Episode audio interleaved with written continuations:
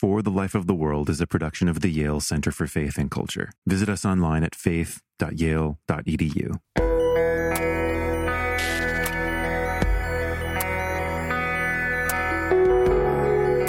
You know, who in ancient Israel would care about a 14, 15 year old girl's thinking? You know, who would, who would care what, what was going on in her mind? Uh, that's one of the things I love about this whole story is that we, perhaps unfairly, we expect the, the societies of ancient times to really disregard women and have no use for them. But she is so treasured so often what we've written about when we write about the scriptures, it's like what men did and what men said and all that. She just like elbows right into the center with something we all know. We've all had mothers. Many of us have been mothers and we understand it. It's not like it's so intellectual you can't grasp it. It's so straightforward. So I love the way that she is treasured in our Christian faith. This is For the Life of the World, a podcast about seeking and living a life worthy of our humanity. I'm Evan Rosa with the Yale Center for Faith and Culture. Mary, the mother of Jesus, is a 14 year old Middle Eastern girl about to become a political refugee, shameful to her family and her betrothed, the kind of person that gets put away quietly. We would ignore her at best. Maybe we would do much worse. It is this despised and oppressed body that becomes pregnant, very full indeed, with God. The Logos enters the chaos through her, Word made flesh, burrowing and borrowing and plunging into her womb. It was Mary's flesh offered to Christ's, those pluripotent cells reduplicated, feeding off her humble body, the morning sickness, the aching lower back, the blood and waters of delivery, radical particularity radically unknown. The poet Rainer Maria Rilke wrote, And then that girl the angels came to visit, she woke also to fruit, frightened by beauty, given love, shy in her so much blossom. A forest no one had explored, with paths leading everywhere. They left her alone to walk and to drift, and the spring carried her along. Her simple and unself centered merry life became marvelous and castle like. Her life resembled trumpets on the feast days that reverberated far inside every house. And she, once so girlish and fragmented, was so plunged now inside her womb and so full inside from that one thing and so full enough for a thousand others that every creature seemed to throw light on her, and she was like a slope with vines, heavily bearing. This Advent and Christmas season, we thought it fitting to focus in on Mary, Theotokos, that is, the birth giver of God. And today on the show, I'm joined by Frederica Mathewes-Green, an Eastern Orthodox writer and educator, and author of several books of spiritual formation and the application of ancient Christian faith to contemporary life. I asked her to come on the show to talk about her book, Mary as the Early Christians Knew Her, the mother of Jesus in three ancient texts. In the first half of the episode, we discuss the Eastern Orthodox reverence for Mary and the scriptural account of her life. From the Annunciation and Nativity to her parenting of Jesus, through to the wedding at Cana and witnessing the unimaginable as her son was crucified, died, buried, risen. In the second half of our conversation, Frederica sheds light on two ancient texts forgotten Gospel of Mary, also known as the Protoevangelium of James as well as one of the oldest known manuscripts that refer to Mary as Theotokos, a very short prayer scribbled on papyrus and known as Sub tuum praesidium, or Under Your Compassion. Frederica also draws out the beauty of Mary's exemplarity for all Christians, her suffering faith and bright sorrow, the conjoining of humility and magnanimity in her response to God, and so much more. Thanks for listening. Frederica, thank you so much for joining me on the podcast. Sure. Thanks, Evan. Thanks for inviting me. It's wonderful to see you, and I'm very excited to talk about Mary with you. In the Eastern Orthodox tradition, Mary is called Theotokos. And mm-hmm. I think the right place for us to start is having you describe that tradition and describe what Theotokos means. Mm, sure. Literally, the word Theotokos is comprised of two Greek words, theos, meaning God, of course, theology, mm. and tokos is the word for giving birth to. So mm. it means God bearer or God's birth giver, or flipped around, mother of God. Yeah. And there's an interesting theological reason for that term. Hmm. Back in about the fourth century, fifth century, there began to be a lot of controversy about whether Jesus was fully God. And mm. that kind of controversy goes on today, too, of course. True. Maybe he was just sort of divine, or maybe he was created before the universe, but not really being fully God, or maybe he became God at the uh, baptism mm. when the voice of God said, You are my beloved son. So, a lot of theories going around about that. And the uh, small o Orthodox Christians of the time began to really insist on this term that the, the point being hmm. that Jesus was God from the moment of conception. Yeah. That's why the Annunciation was a huge feast in the early church, bigger than Christmas. You know, it was hmm. while she was pregnant, he was already God. Mm. And we have a beautiful icon in the Orthodox Church called the Virgin of the Sign from um, Isaiah Behold, I give you a sign, a virgin will conceive. Yeah. And it shows Mary praying. And this is the image behind the altar in traditionally in Orthodox churches. Hmm. It fills the whole apse. So she's standing there in prayer. She's like the worship leader. Yeah. And that really summarizes the Orthodox view of Mary. On her torso, there's a disc, and that represents being able to look into her womb. And mm. within that disc is the infant Christ, his hand raised in a blessing, and all the stars of the universe around her. Mm. And that's the idea which comes forth in many, many prayers is that the one who created the universe, the master of the whole universe, in some sense, was able to dwell in her womb. That's the meaning of the term Theotokos, the theological meaning of it. And an interesting thing is that, of course, we thought that name for her began about in the you know, fourth, fifth century when the controversies are really raging. But about 1920, they found in Egypt a little piece of paper about the size of a, about the size of an index card, hmm. piece of papyrus, and on it was inscribed a prayer.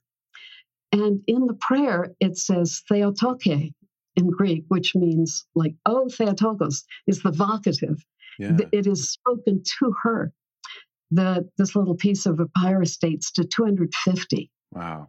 So that early, Christians were already calling her Theotokos hmm. and already praying to her. What I'd love to do is move us now toward the foundation for the Christian mm-hmm. understanding of Mary. And where I go in the Gospels is Luke 1 and 2. Yes. yes. And the Gospels are there to present the good news of Jesus. Mm-hmm. But the way God set this stuff up is he worked through an ordinary young woman. Definitely. And yet her response to God is extraordinary. And the way that God worked through her is extraordinary. And so I, I wonder if you could sort of express as you understand it, as you experience it, about the presentation of Mary in Luke 1 and 2. And I think the right place to start is, of course, with the Annunciation. Yes, I agree. The Feast of the Annunciation every year is on March 25th. Hmm. So when that rolls around, you might want to visit an Orthodox, Catholic, or High Church Episcopal church and yeah. see what the observance of that feast is like and, and how we handle that. Which course, would be around what nine months prior to Christmas. exactly nine months before Christmas. and as I said, it was the bigger celebration yeah. for many centuries. It's yeah. very theologically significant event. What I love about the Gospel of Luke, about Luke Acts, is that Luke is he's a very good writer. He's the best writer in the New Testament, hmm. unless it's Hebrews.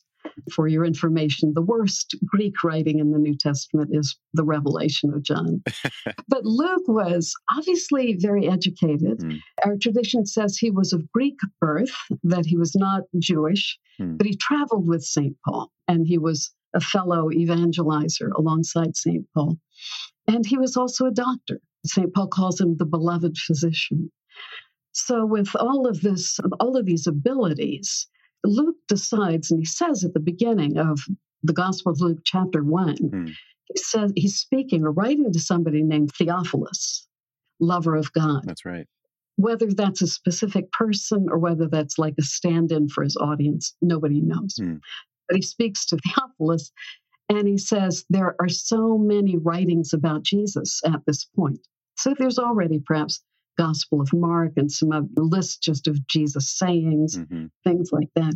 There's so much going around that I wanted to give you a good account of everything. It's like he's going to summarize.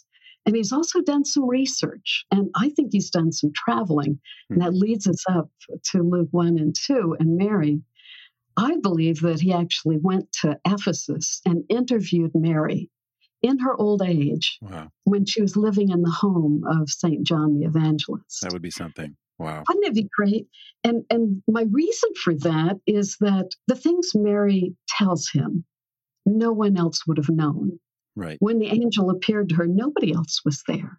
Hmm. And and then she says, I pondered these things in my heart. Yeah. That's so clearly a first person saying. It's not something Luke would have made up.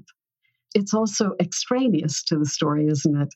It just gives you this Yeah. beautiful moment when you see her making a decision. So she tells Luke exactly what happened, step by step. And we know in the Gospel of Luke, Gabriel among the angels, he's the one that God uses as a messenger. hmm He told, told her that she was going to conceive and that it would be by the Holy Spirit overshadowing her.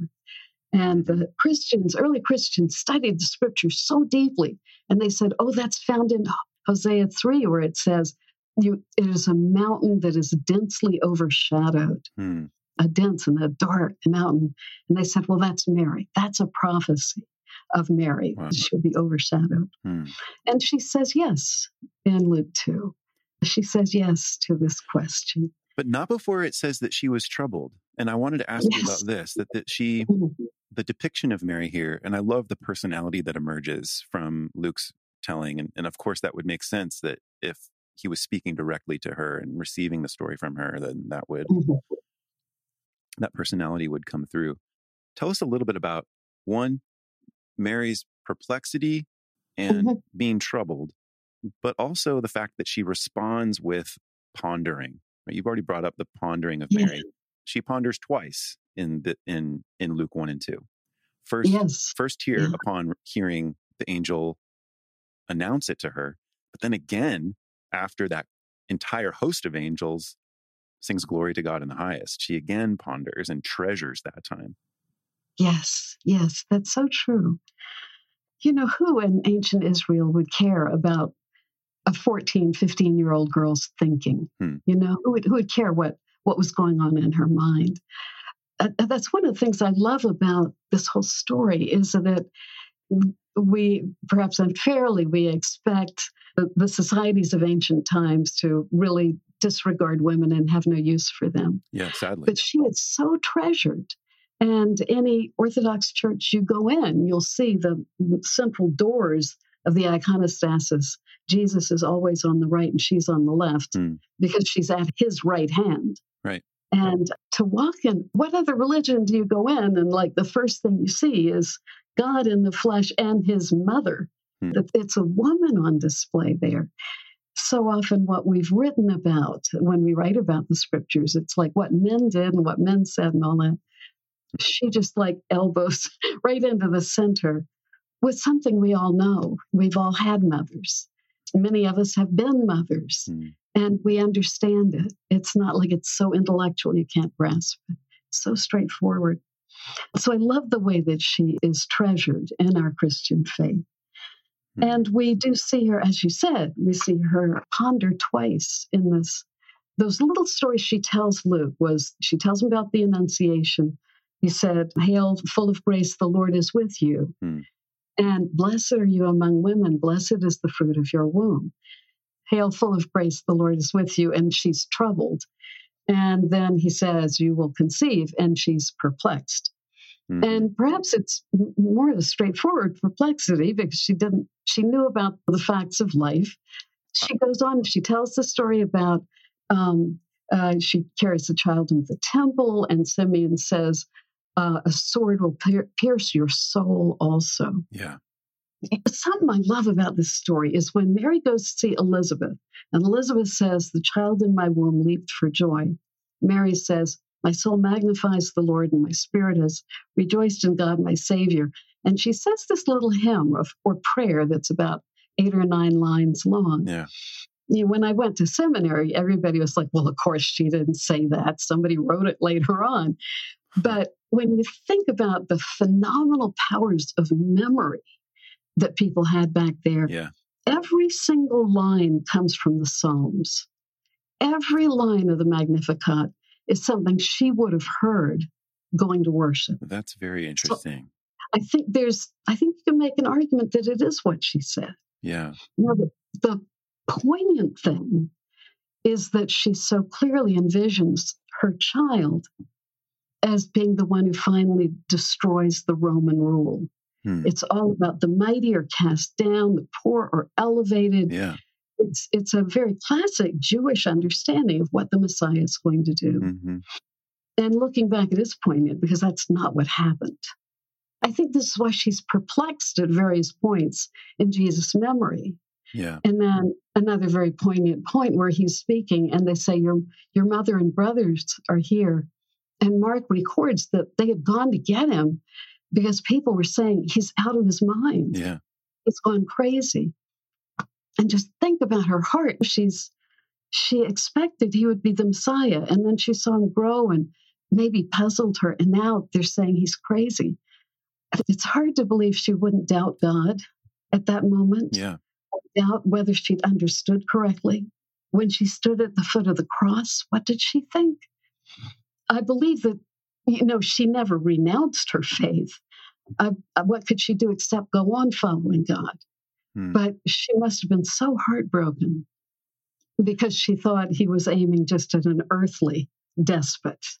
And instead, he was aiming at the, the master of evil, the evil one who had kept all of the human race in his grip because of the fear of death, as it says in Hebrews 2. Yeah. That's that was the mighty one that was cast down from his throne. So there is Mary with her infant Jesus, right? Yeah. And then there's parenting Jesus.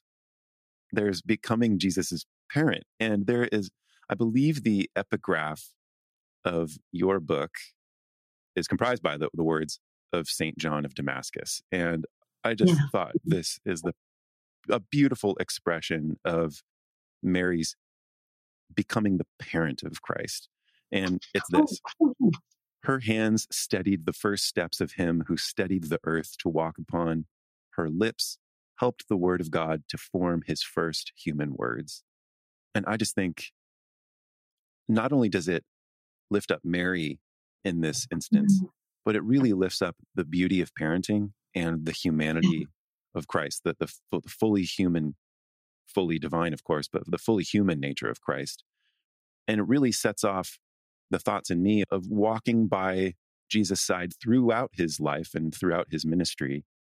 And I wonder if you could just say a little bit about Mary's role, for instance, at the wedding at Cana, knowing mm. Jesus so well that she could kind of prod him to yeah, yeah. start his era of ministry, but also Mary's suffering faith all the way through to Jesus's last days, where there's watching him on the cross.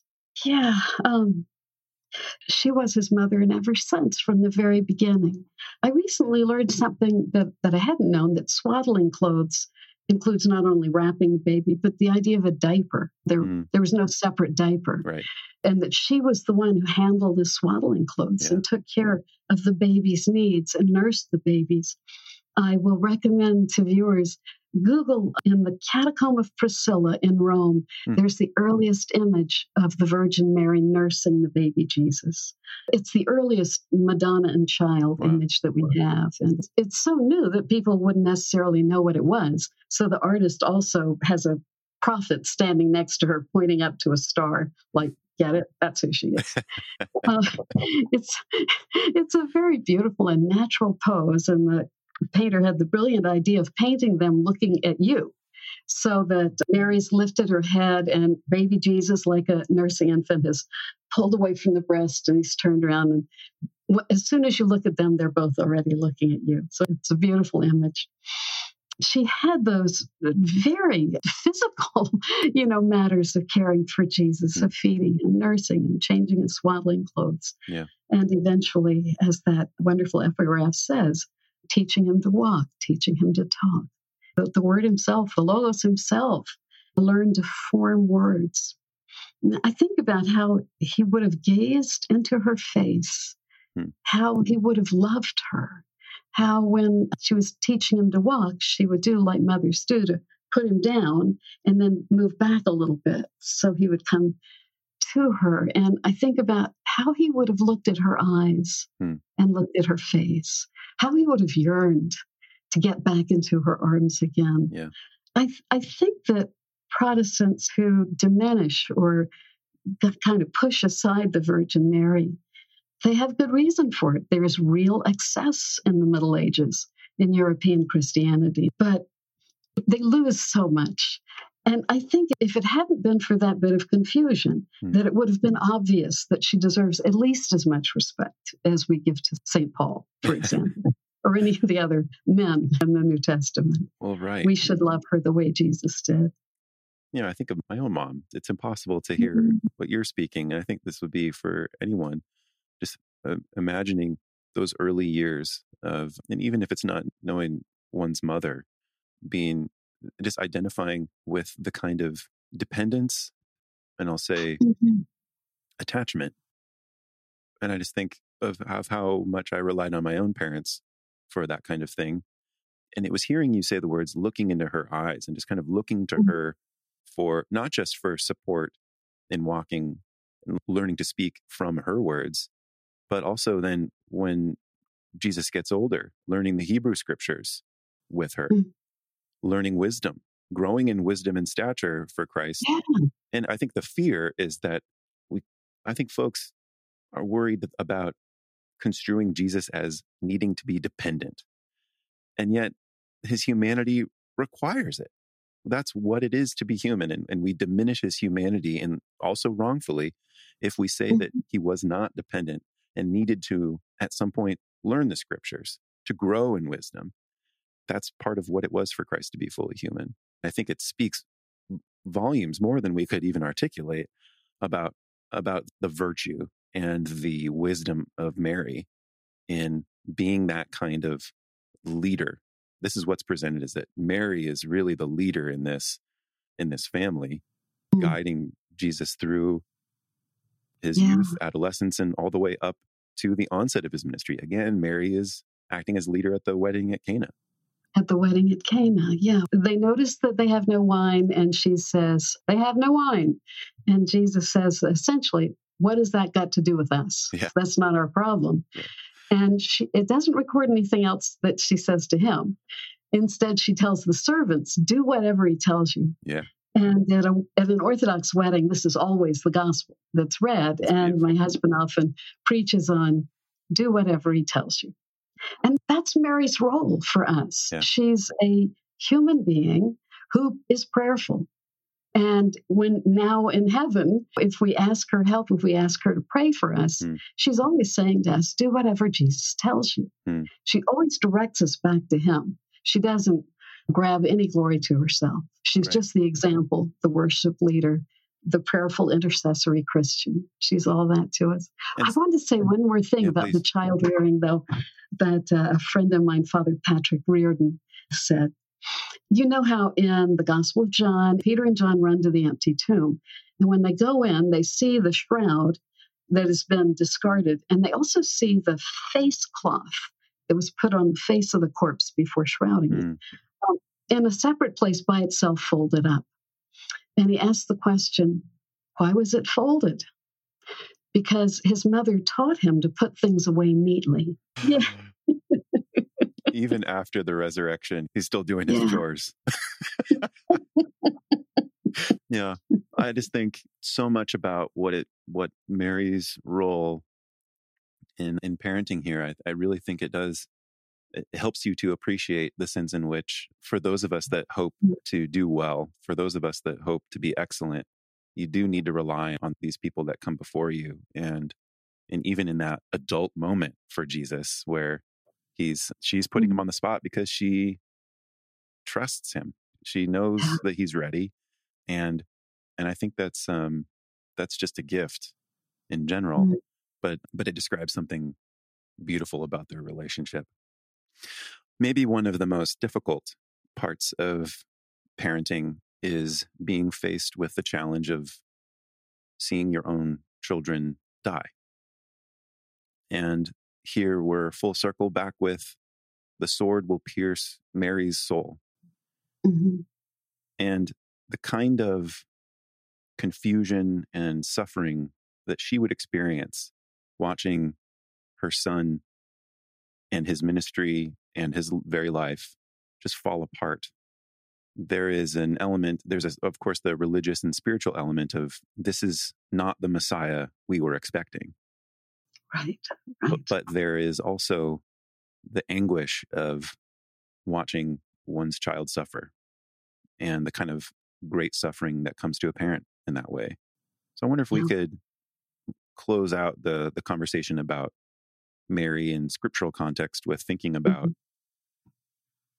her playing witness to Christ's death because not many were present in witness. Mhm. The disciples had fled. It takes a kind of courage and it takes a kind of just ultimate dedication to one's child uh, or one's friend in John's case, also witnessing Yeah. the crucifixion to get to that point. I wonder if you could speak to that a little. Yes, yeah, it's uh, horrible to imagine, of course. And the way it's depicted in our icons is that John is on one side of the cross and Mary is on the other. And you see that even all through medieval painting, that arrangement. And around Mary are a lot of other women. The, the women Mm. weren't afraid. The, the soldiers were not going to attack them, so Mm. they were able to stay. And um, when some of them you can see Mary's small. She's like shorter than the other women, and they're trying to comfort her, get their arms around her, and she's always shown looking up and with one hand, like she's like she's imploring, like she can't get turn her eyes away. Yeah. John is is shown looking down, often with his hand on his face, like Mm. like just astonished and brooding and horrified Yeah. It is it is the worst thing that can happen to a parent to lose a child. Mhm. It seems excessive or even rude to say any more than that. I mean, it's thank God not an experience I've had. And so there she was, and she had the extra complicating factor of the the angel, what the angel had announced to her, Yeah. and wondering. Is he crazy? And why is he wandering around like this? She must not have known what the alternatives were, except she saw her son not doing what she expected. Yeah. And she must have just followed him in bewilderment a lot of the time, but always loving him and always her heart reaching out to him.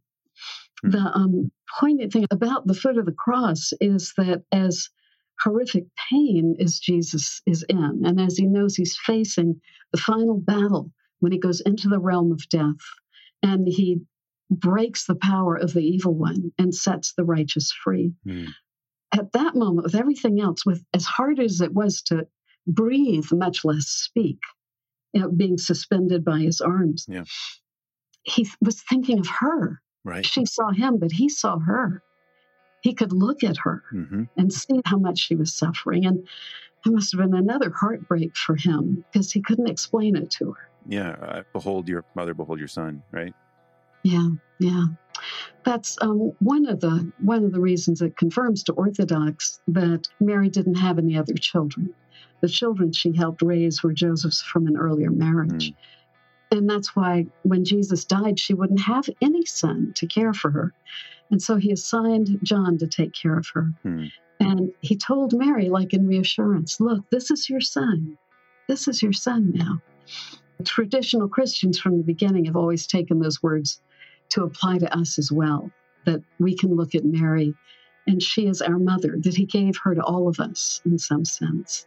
Mm. Not to work magic, but to be the person we go to when we need prayer and we ask her to pray for us. We'll be back in a moment with more on Mary from Frederica Mathewes-Green. Hello, listeners. We do not want podcasting to be a one sided conversation. So let's try something fun. In 2022, we're going to roll out some experimental segments for the show, and they involve your voice.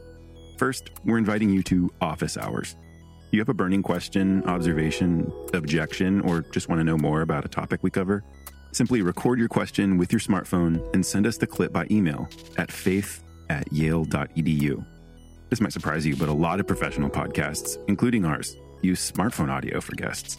We'll review your questions every week and include your voice on the show before we discuss, either with that week's guest or Miroslav Volf or a friend of the Yale Center for Faith and Culture. Second, in keeping with our purpose to help people envision and pursue lives worthy of our humanity, maybe you have a way of articulating an answer to that question that's worth sharing. If so, send a two minute clip of yourself tackling life's most enduring question what does it mean to live a life worthy of our humanity? We'll give it a listen and then share with all the other listeners of the show. This is our way of calling out from the podcast cave in hopes of getting a response from outside the echo chamber.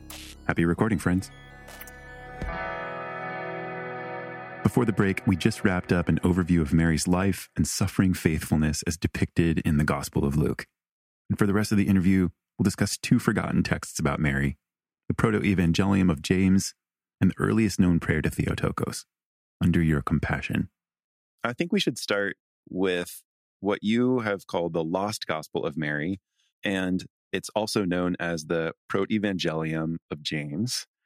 Mm-hmm. But I'd like to start there because it tells this, it gives us this different perspective on Mary than mm-hmm. the traditional Gospels do, the canonical Gospels. So I wonder if you could describe what it is the story it tells, and why it was forgotten. Sure. Yes, this is a story that, as I said last time, it's from internal textual evidence. It's clearly not a text originally, but like a folk tale that passed around the Middle East and spread from there. It's been found in eight different ancient languages. People loved it, they shared it everywhere. And it's a story that probably satisfies some curiosity that those who love Jesus, after a while, they'd start saying, well, what was his mother like? And where did she grow up? And what were her parents like? And they want to know the prequel, they want to know the story beforehand. Mm. How historically accurate is this story is a, is a question. One thing we can notice is that it is it claims to have been written by James, the brother of Jesus, James, the brother of the Lord. And he also wrote the Epistle of James, so we can see that the early church said the Epistle of James belongs in the New Testament. This Proto-Evangelion of James, maybe not so much, but it's okay for you to read it just for inspiration yeah. and, and just because of the sweetness of the story. Yeah.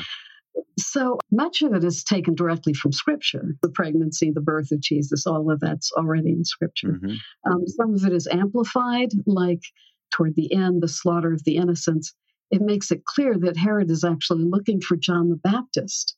I never thought of that. Hmm. But this was this very famous, miraculous story of an elderly couple conceives, the father is struck down. All these things would have made Herod suspect. And so he's after John. And when when Zacharias won't tell him where John is, he actually has John mur- had Zacharias murdered in the temple, which is why Jesus says the blood of Zacharias that was shed between the temple and the high place. We can't claim that it is, it is all exactly historical, but much of it is reasonable. And I'd like to ask you about that in particular. I think you describe it as whether it is historically accurate is perhaps less less important than thinking of it as a typological or inspirational story mm. about how the early church thought about Mary and how it would amplify and expand on her own biography. Yes, that's true. And I think if you look at a Christian book website today or go in a Christian bookstore, mm-hmm. there'll be a whole section of fiction that's like fan fiction. Right. And the authors are not claiming that every word is historical, but they do believe that what they're writing gives us, increases our love for these biblical characters. Yeah. And gives reasonable images of what they might have done, and tells teaches us more about the ambiance and the the context so we can look at it as that kind of a story. At the same time, it may have things that are completely historic. It starts out saying her father Joachim was rich and he used to go to the temple and he'd make an offering for himself and also one for the people. Hmm. And you're thinking, that's the first sentence. Who is Joachim? I never heard of him. Yeah. So it, it assumes you already know something about this prequel material. And it sets Mary in this very clear context where, like the conception of John the Baptist, she has elderly parents. There, this is an example of a very pious, elderly but wealthy couple. Hmm. And miraculously, Anna becomes pregnant. And the, the part about this story that's most controversial is Anna vows, just as Hannah did when she was pregnant with Samuel. Mm. If I have a child, Anna says, whether it's a boy or a girl, I will give it to the temple. Mm. And so when Mary is three years old, they deliver her to the temple. And the Proto-Evangelion says she grows up there. Wow. Sort of like, you know how when it describes the story about Simeon speaking to Mary, there's a prophetess Anna there, and says she yeah. never leaves the temple day and night. Yep. She's living in the temple.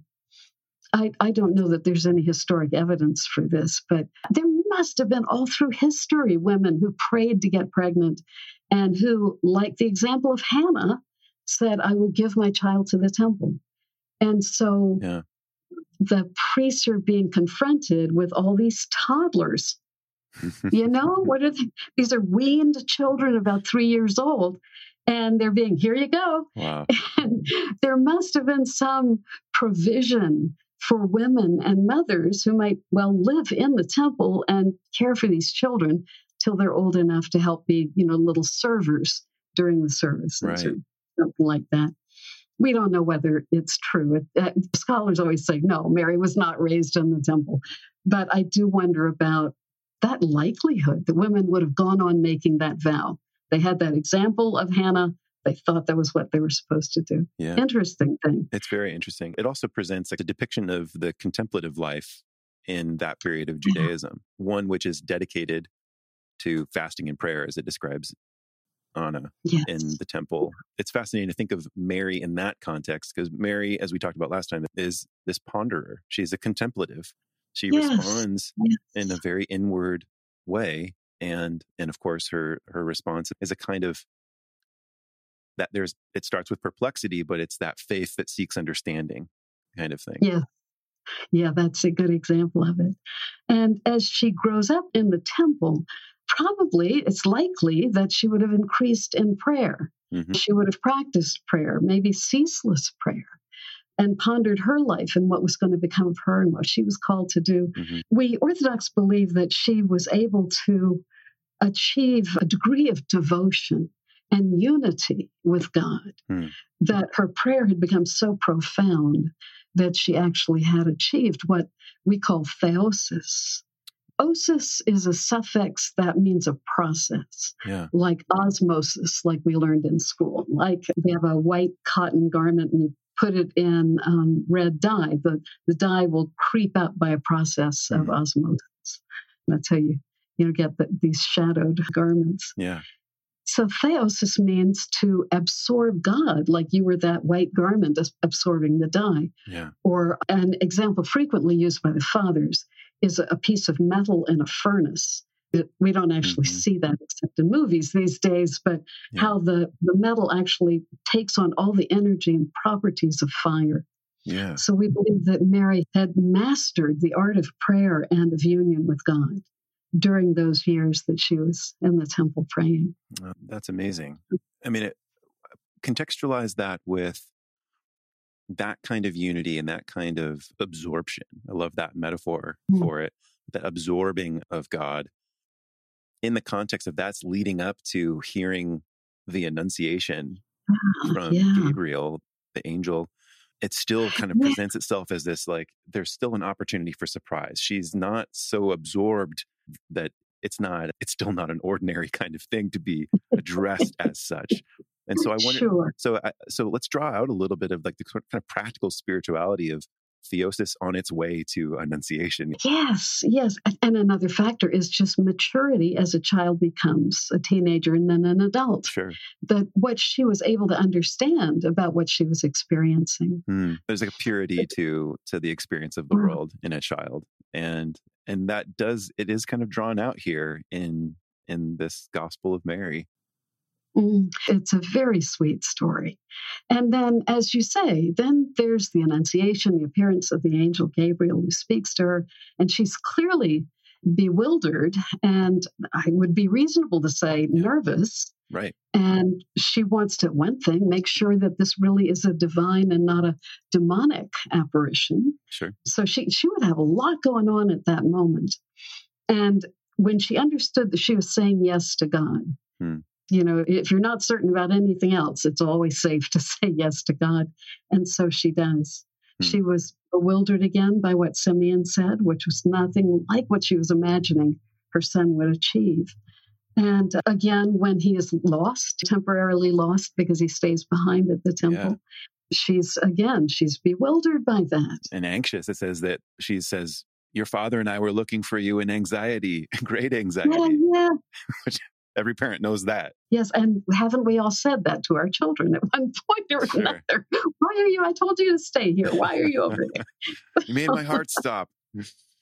Yeah, so no matter how much she had absorbed of the presence of God, the, the beautiful thing is that God doesn't annihilate us.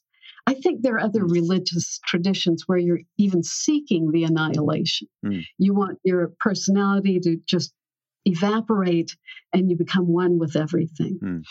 And something I've been thinking about recently is that there's really no capacity for love because love is costly Hmm. because love takes an I and a thou. There have to be two separate things. Hmm.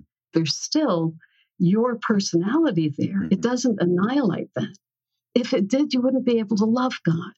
Hmm. So the, the beauty of personhood is preserved.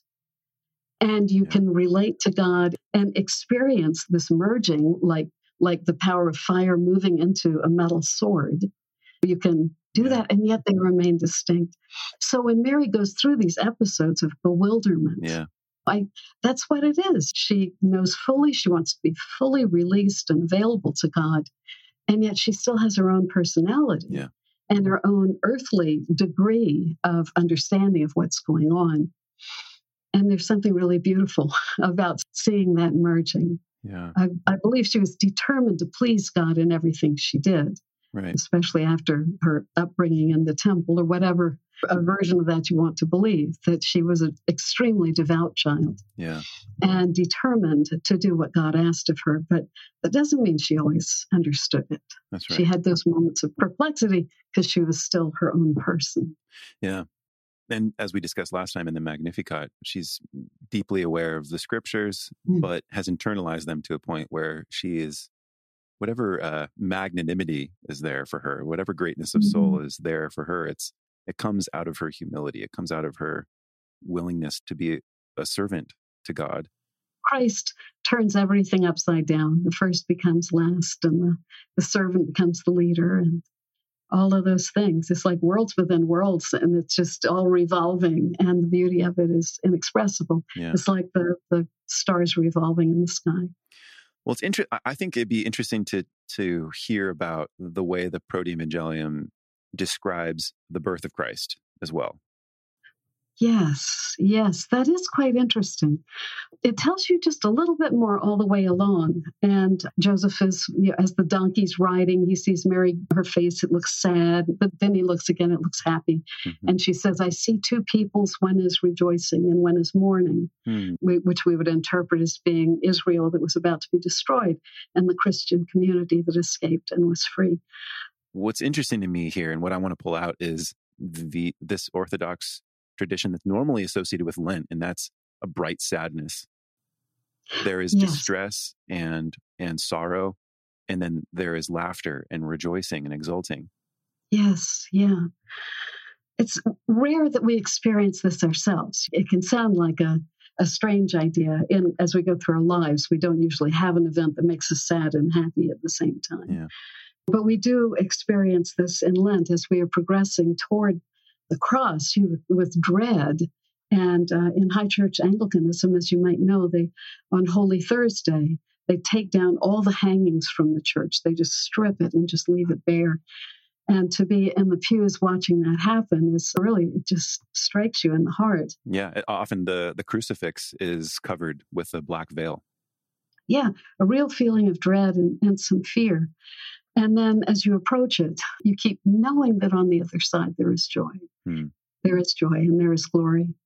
It's, it's good for many of us who have painful lives, who suffer in our lives, suffer from maybe among our viewers, not so much from poverty, you know, or hunger, but from shame, from loneliness. Loneliness is huge. It's so palpable and so powerful and so deep. Our culture makes it worse by telling us that we are successful if we are alone and that all of life is about branching out on your own and defying tradition and mm. coloring outside the lines and being dramatic and march to a different drummer. Our culture rewards verbally over and over again be separate, be alone, be yourself. Mm. Nobody can hold you back. No obligations to anyone else. Yeah, it's the um, autonomy. Um, it's an auton- it's culture of autonomy. Autonomy thing, and it's the autonomy in the uh, economy. Mm. It's advertising.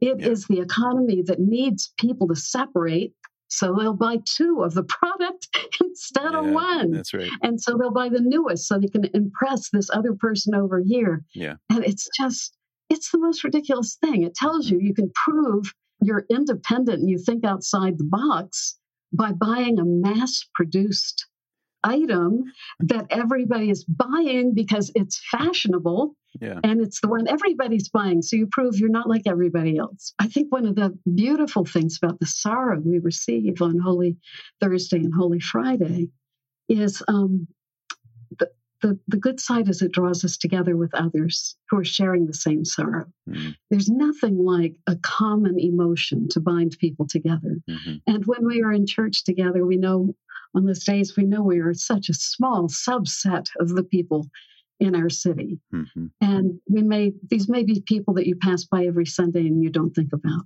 But when you're there together, that sense of being in a community grows, a sense of responsibility for others to live a, a good life and to treat them well.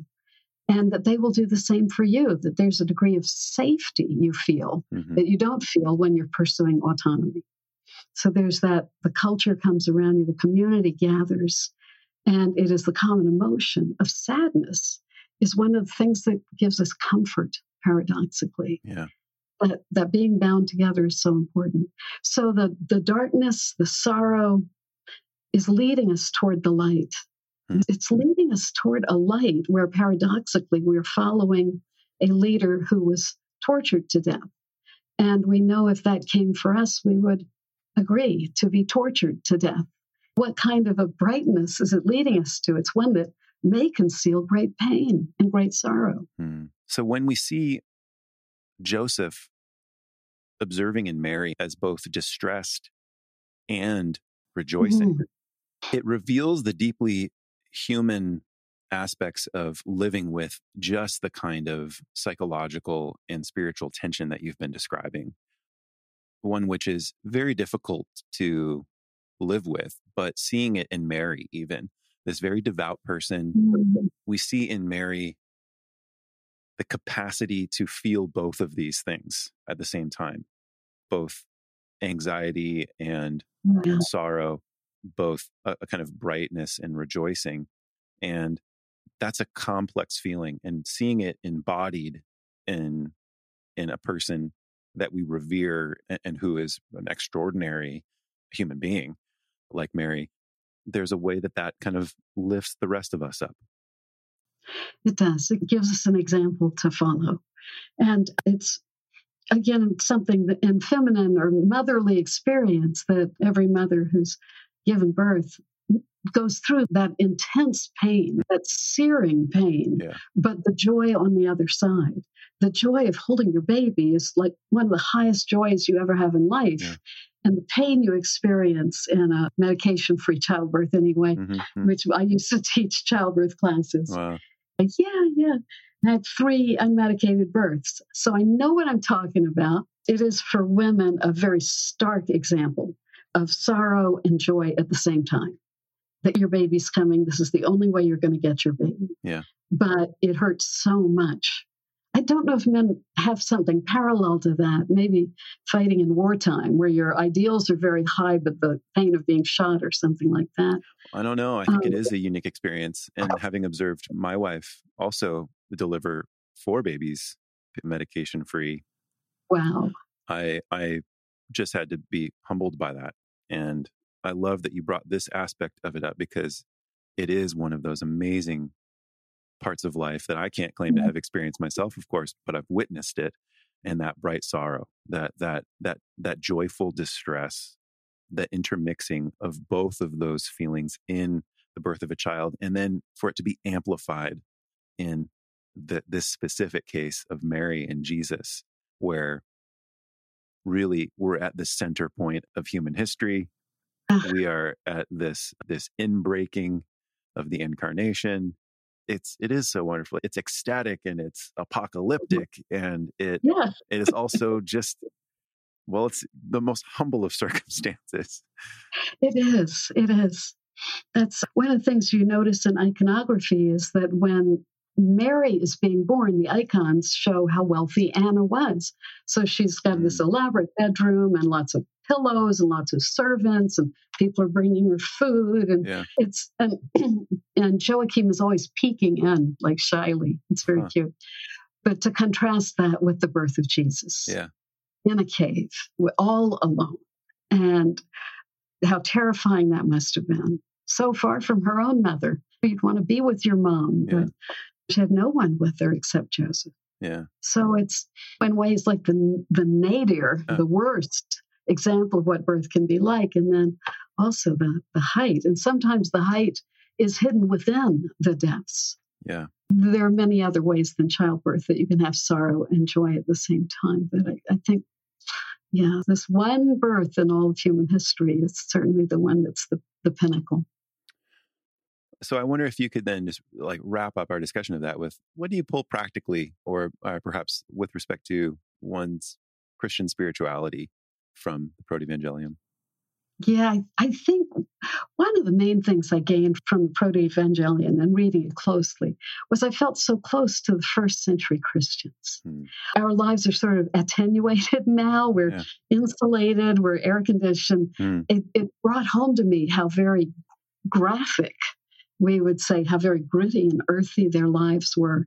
Yeah. And the joy they felt in Mary. I mean, in so many ways, it was like I got to live a first century Christian life while I was reading it, Yeah. putting myself into that story. But the thing that, that we need to carry away is they loved Mary so much. The the whole idea, at least the Orthodox view, is that Mary is not dead. She's alive. She's praying before the throne of God. All the saints are before the throne of God right now. Hmm. And we can ask them to pray for us. It's not like we lean on them or we argue or we try to have a conversation. No, it's just like sending an email. It's like sending a, um, putting a letter in the post box. hmm Um, it's the medium. It's the word pray that that tu- tumbles people up. Yeah. Prayer is a medium of communication, like email or text or Yeah. something like that. Yeah. And when we pray to God, you put in that envelope, you put worship. And when you pray to Mary or another saint, you put a prayer request. Yeah. That's all we ever do. We send her prayer requests. Mm. And from the results we see, we know that her prayer is strong. Just like you might have a friend who's a powerful intercessor, and when you've got him on your team, you feel better. You feel like now it's going to go through. Hmm. She's just a very great prayer warrior, we would call her. I think that's a wonderful segue to talk about this little scrap of papyrus that was found in 250 in Yeah. Egypt. Please introduce that to us. And I would love for you to read the text of it as well. Under your compassion, we take refuge, Theotokos. Do not overlook our prayers in the midst of tribulation, but deliver us from danger, O only pure, only blessed one.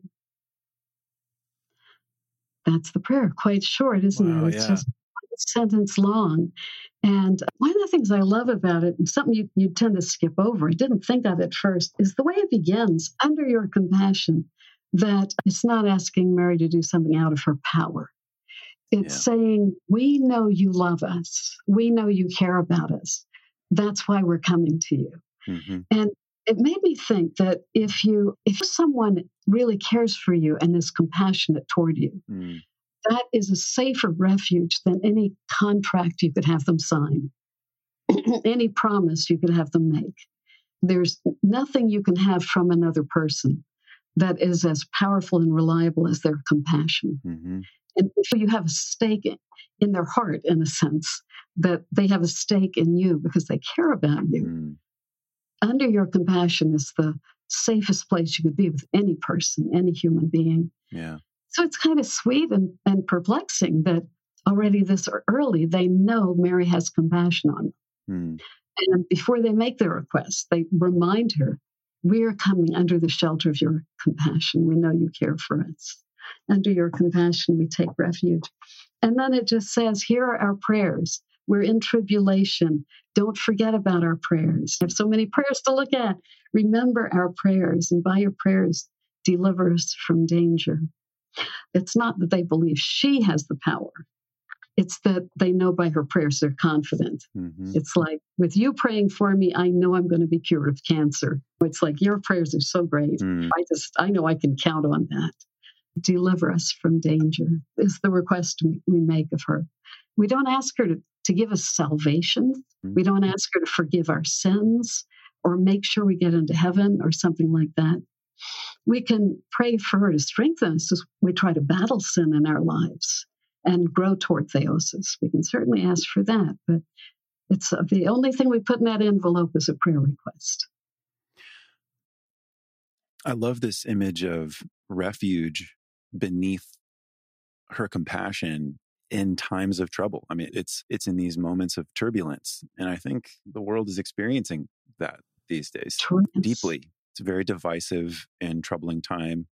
It feels even recently renewed anxiety in our country over I mean whether it's political battles or school shootings or or just simply the the mm. kind of weariness that trying to get through a pandemic and trying to beat this and trying to just exert so much. There's a lot of striving, but it's Yeah. also a very strident time. striving and strident and unfortunately individualistic to where each little atom is striving separately Yeah. often against others instead of together with them Yeah. so our loneliness exacerbates all of this and makes it much harder to deal with in a healthy way under your compassion we take refuge You know, if we can imagine coming to mary and being consoled by her knowing she's praying for us even if things aren't going to turn out well. Mhm. Things looked like they weren't turning out well for her a lot during those years Right. of Jesus' ministry, and she persevered. Yeah. She knows something about perseverance.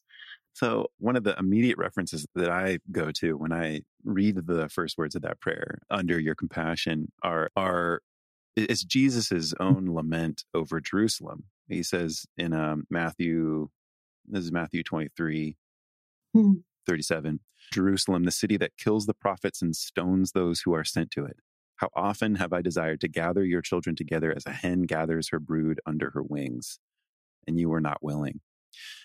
And I just think that spirit is really present there. And Mhm. I, in just as we have discussed over over two episodes worth of of talking about Mary and her relationship with Jesus, it seems like Jesus must be thinking about the the way his own mother would Yes. bring him under her wing, under her compassion, and and learn that from her, and and desire to share that kind of experience of seeking refuge in that kind of love, especially in times of trouble. We're made that way, aren't we? I mean, um, newborn babies are different from any other kind of mammal baby because of trying to seek out the mother. Yeah. If they show a newborn 18 hours old images of two ovals, and one has just geometric shapes in it, and one has two dots where the eyes would be. If they study the baby, he will always be looking at those two dots. Huh. He will just train his eye. And he's never seen a face before. Yeah. So we're made that way. We're made to seek out help from another person. Yeah. And to be gathered, consoled, as, as one of the Psalms says, like, a- like a child on his mother's breast. Hmm. I'm not going to ask great questions about the meaning of the universe. I'm like a child on his mother's breast. Yeah. We all know that from experience to some extent. And that's what we need, especially in a time like this. I would hope people would just give it a try. She's not a demigod, she's a person. she loves you, she's your mother. Frederica, I'm so grateful for your time in guiding us through this these beautiful texts. More than texts, there's a tradition behind it, and of course, there's a person behind it, and uh, a person that is certainly a lightning rod. Mary has been the source of much controversy, but is also clearly the source of much, much devotion to God, and and really a beautiful witness to faithfulness and humanity in very hmm. troubling times. And so I'm so grateful to you for guiding us through thinking about Mary. Thank you so much, Evan. Thanks for having me on. I've enjoyed it.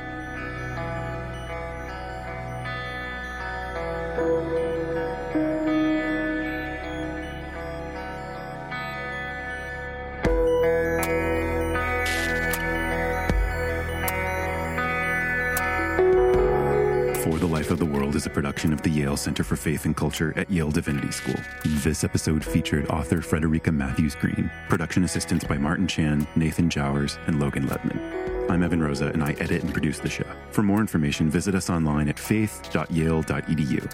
New episodes drop every Saturday, sometimes midweek. If you're new to the show, welcome, friend. Hit subscribe in your favorite podcast listening app, and we love your feedback. Ratings and reviews in Apple Podcasts are particularly helpful, but we're just as happy to hear from you by email at faith at yale.edu. We read each comment and do our best to respond and improve the show, bringing you the people and topics that you want to hear.